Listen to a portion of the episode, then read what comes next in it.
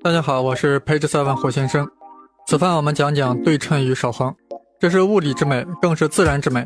大美物理，大美自然，体现于对称与守恒，更为某个原理所蕴含。我们以往的节目里啊，已经讲过黑洞、广义相对论、引力波、量子力学等硬货，相信大家同我一样，被这些光怪陆离、不同生活常识的物理学发展所震撼、所震慑，不得不感叹大自然的鬼斧神工，奇妙奥妙。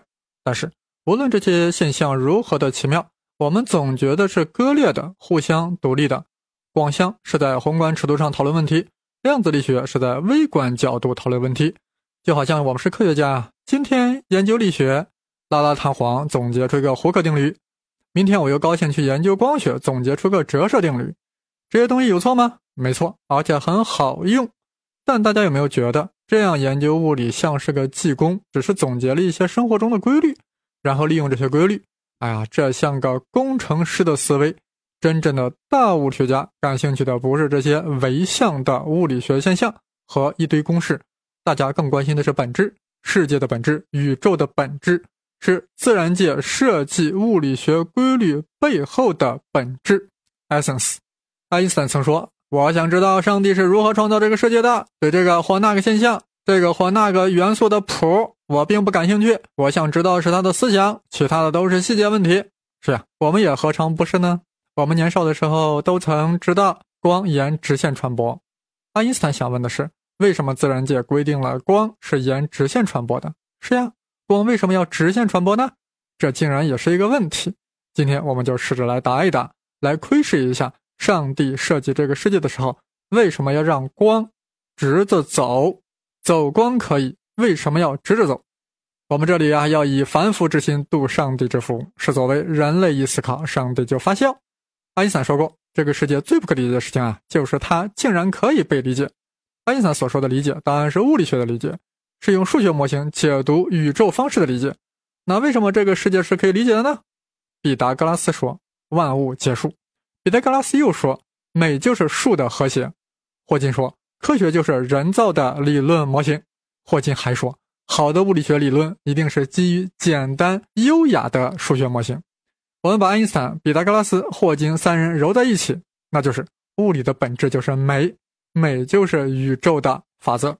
震撼物理学家们的呀，不是弹簧，不是电路，不是一个个孤立的实验现象，是探究出物理学背后的美。这所谓的美的思想，是真植于当代理论物理学家的心中的。如果说当代物理学家有什么信仰的话，那一定是美。物理学家所信仰的美，就是对称与守恒。这里的对称呀，是超越简单的几何形状的对称。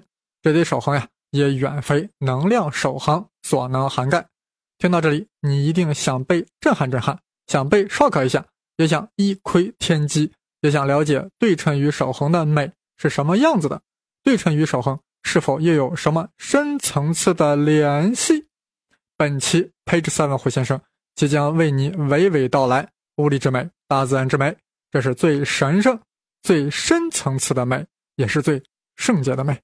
本期节目内容特别美，偶尔穿插一些干货，并不影响整篇的美感。希望各位听友保持美的姿势，以美的心灵感受这期美的节目。而我胡先生准备美美的讲一下。欲了解对称与守恒，先要从物理学另一个非常深刻的现象开始，这就是最小作用量原理。只有搞清楚最小作用量原理啊，我们才可以深层次的领会这大自然背后的原理。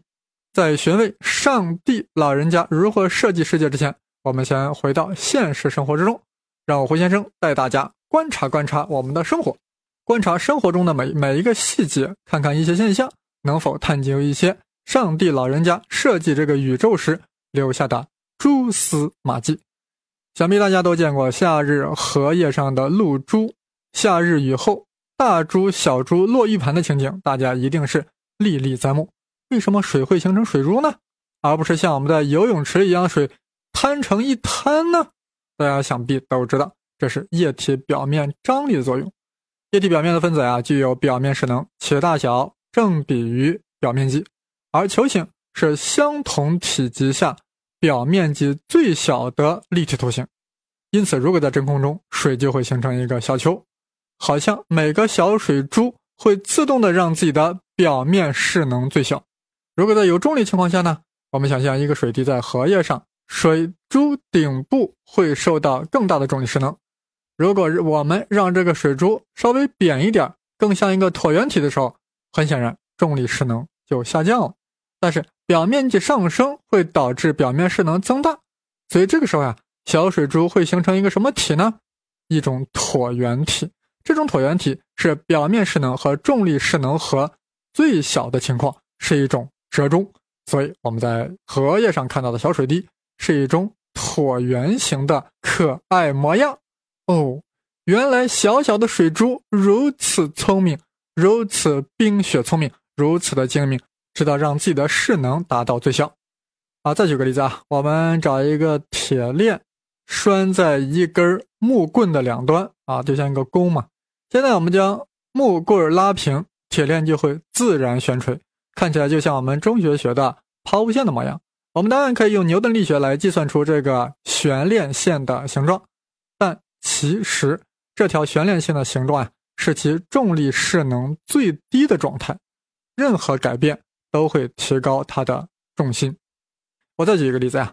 啊，这个稍微细节一些啊，大家都学过欧姆定律，对吧？中学就学过嘛。电流等于电压除电阻，换成字母说就是 I 等于 U 除 R。我们还都记得串联电阻，就是两个电阻放在一起，那它的电阻和就是 R 一加 R。那么并联电阻呢，就是两个电阻在两条线上，把两条线左端对左端，右端对右端连接起来。那么它整体的电阻是多少呢？是 R 一乘 R 二除以 R 一加 R 二。现在我想问问，如果让十安培电流通过 R 一等于二欧姆与 R 二等于三欧姆的两个并联电阻，那么两条分路上的电流分别是多大？哇塞，你如果上过中学会说，哇塞，这太简单了呀！用电流乘以并联电阻得到电压，然后并联电压不变，分别除以每条。分路上的电阻不就 OK 了吗？呃，是的，很简单。我们这里不妨计算一下呀。总的并联电阻是二乘三除以二加五，所以就等于五分之六。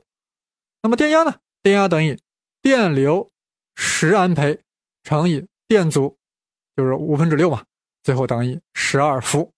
那么 R 一线路上的电流，那就是十二除二等于六安培，而 R 二线路上的电流强度。就是十二除三等于四安培，那不妨验证一下呀，两个分电流之和是不是应该等于总电流呀？六加四，果然等于十呀。好了，输入电流等于输出电流，完全没毛病啊！这个小破题啊，随便一个高中生都会做。但大家先要注意啥？我要这里，我在这里要变一个思路，要从电流的热功率来重新考虑这道小破题。大家都知道，电流的热功率 P 等于 I 平方乘 R，也就是说，热功率等于电流的平方乘以电阻 R。这个 I 呀，就是电流强度，R 是电阻，对吧？现在我们从最小值的角度出发，电流在两条线路上如何分配，可以让整体的热功率达到最小？啊，或许啊，电流还真是这样想的。我们不妨先这样假设，电流呀。就是以达到两个分线路所产生的热功率之和最小的效果来分配总的电流强度的。现在呢，我们基于这个假设来计算两条线路上的电流强度。这 R 一线路上热功率，那就是 I 一平方乘 R 一；R 二线路上热功率就是 I 二平方乘 R 二。那么整体的热功率就是两者之和嘛，I 一平方乘 R 一加上 I 二平方乘 R 二。那么再代入刚才所说的 R 一 R 二的具体数值，那么就是二 I 一平方加三 I 二的平方。同时我们还知道 I 一加 I 二等于十安培嘛，所以 I 二等于十减 I 一，将它再代入上式，所以整个热功率的式子就是二 I 一平方加三倍括号十减 I 一括号的平方。将将值展开整理，最后等于五 i 一平方减六十 i 一加三百，这啥？哇塞，这不就是二十二次函数吗？以 i 一为自变量的二次函数，而且呢，开口向上呀，因为平方向系数不是五吗？是大于零的吗？所以开口向上是有最小值的啊。中学同学都知道那个口诀啊，二次函数在负的二 a 分之 b 处取得最值，所以当 i 一等于六的时候，整体热功率取得最小值。哇塞，发现没有？这和刚才的传统做法的结果是。一模一样呀，结果完全一样呀，都是 i 一等于六。哎呀，基于这个最小量的思考，是不是有点惊讶到你了呢？神奇了，你神奇了没有呢？其实大自然这种神奇啊特别多，比如说蜜蜂，蜜蜂为啥要把蜂房设计成六边形呢？为什么不是四边形、五边形、八边形呢？因为六边形是毫无缝隙、铺满平面、最省材料的平面图形。哇塞！又是最省材料，又是最小值呀！总之，大家都看到了，自然界的各种动物、植物、力学、电学都展现出一个神奇现象：大自然总是想以最省力的方式来完成。不论是小水珠，还是蜜蜂，还是电流，都想以最小的代价完成他们想要完成的事儿。其实，我们人何尝又不是如此呢？我们每天都想以最小的努力获得最大的成功，以最便宜的价格追求最优质的商品。似乎上帝在设计我们的时候，上帝是一个精明的经济学家。每件事情的成本都想取得最小值，每件事情的收益都想获得最大值。这与我们微观经济学的基础的理性人假设不谋而合呀？难道上帝是一位理性的上帝吗？自然之美是对称，物理之美是守恒。对称与守恒控制了作用量，而最小作用量正是上帝设计世界的规则、运作宇宙的根本手段。很久以前呀，人们认识上述现象啊，只是一些物理学定律的偶然结果。但是有不少物理学家似乎领悟到了，这才是宇宙本质的一种简洁表述。他们认为宇宙就是按照最小的成本来运行的，这就是物理学规律背后的规律，是规律中的规律。哇塞，这有可能吗？无论如何，那要先试试呀。我们以此来推导推导。第一个做这种尝试的呀是费马。人们很早就知道光沿直线传播的现象，同时也总结出了反射定律、折射定律，这些都是我们很小就学过的。费马的思考就不一样了。有没有什么方法可以推导出这些定律呢？凭什么光一会儿是直线，一会儿反射，一会儿折射呢？从 A 到 B，光路到底是被怎样决定的？最小量这个思想涌上了费马心头，光一定是沿着最小成本的路线走的。问题是，这个最小成本是什么？是路程吗？费马观察到，光在同一介质中是沿直线传播的，因此最小路程是可能的。再看反射定律，入射角等于折射角，这是最短路程吗？Yes，中学物理我们都学过。假设 A 点发出的光线经过镜子反射到 B 点，相当于 A 点关于镜子成的虚像。向 B 点射出的直线，图上的 A 点关于镜子对称一下，然后 A 点的对称点就可以和 B 点连成一条直线了。可是光的折射定律就说不通了呀。那么光沿着最小路线走，经过不同介质时，光为何要折射呢？就不沿着直线走了呢？那这里的最小成本是什么？时间吗？光会沿着最短的时间选择路程吗？费马沿着这个思路来推导，奇迹出现了。如果我们假设 A 到 B，光可以选择所有可能路线，费马的结论是光会选择最小时间的那条路线。按照这个思路，我们就可以用一条原理推导出直线传播、反射定律、折射定律等这些光学现象。很神奇，我们把整个光学用一条原理重写了，那就是光会选择最小时间的那条路线，直接把什么？直线传播、反射定律、折射定律全都推出来了。这里我们用微积分的形式表述一下关于微积分的基本原理啊，大家可以听我的另外一个栏目《声考数理化》，那里有五期专门讲微积分的。这里啊，我们把 A 点的坐标记为 p1，B 点的坐标设为 p2。那么对于每一条可能路径，我们都可以用时间 t 的函数来表示。每条路径对时间 t 的积分。就构成了这条路径的时间花费。那么我们现在的目标就是要求所有可能路径中对时间 t 积分最小的这条路径。这里需要注明一点，我们传统的函数呀，是给一个自变量得到一个因变量，也就是输入一个数会输出一个数啊，一般都是实数，对吧？那么这里我们给一个路径，刚才说了，路径相当于时间 t 的函数，也就是说给一个函数，我们积分得到一个数值，也就是说输入一个函数，输出一个数值。哇塞，这不就相当于自变量为函数的函数了吗？这是什么？这是泛函，泛函，广泛的函数。泛泛的函数什么玩意儿？简单的说，就是以函数为自变量的函数。我们普通函数的定义域啊，一般是实数集或者实数集的一个子集，但泛函的定义域是一个函数集，但它的值域很正常，还是实数集。那么如果说的再深刻一些，泛函就是从任意的向量空间到标量的映射，也就是说，它是从函数空间到数域的映射。啊，听得有些头大是吧？其实呀。我听泛函也头大，当初上大学时这门课纯粹混了啊！当然是有原因的。嗯，现在我们就是稍微了解一下，长长精神罢了。各位不要过于在意啊！为了说清楚泛函啊，我这里再举一个例子。先看一个传统函数，f(x) 等于 x 加三，对吧？我们输一个 x 会得到一个 f(x)，都是数值。此时此刻，我们想象一下，自变量 x 本身就是个函数，那会如何？比如说，x 是时间 t 的函数。记作 x 括号 t，对吧？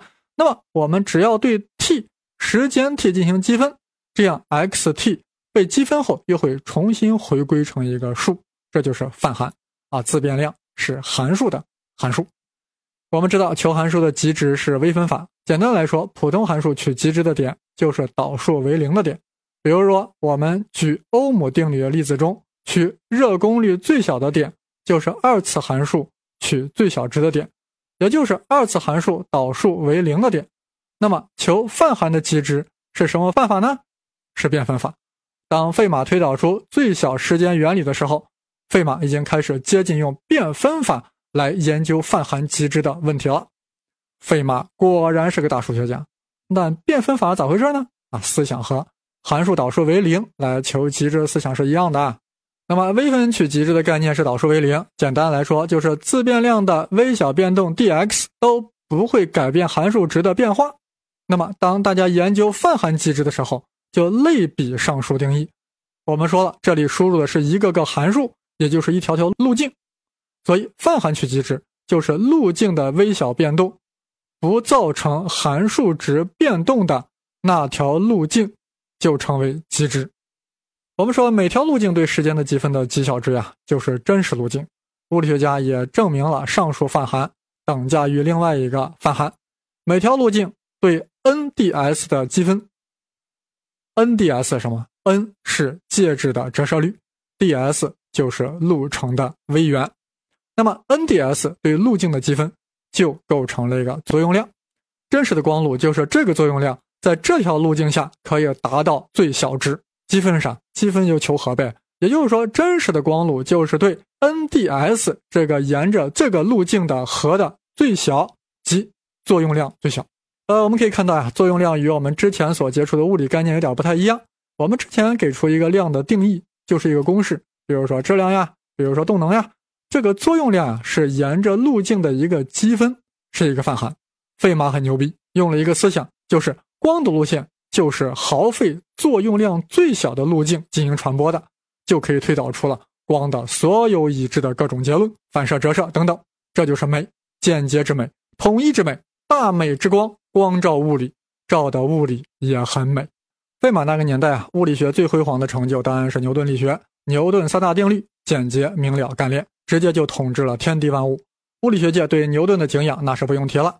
当时法国有个数学家叫伯努里。他就想找个机会杀一杀牛顿的风头，那总要找个杀手锏呀。于是伯努里提出了一个问题：最速降线的问题。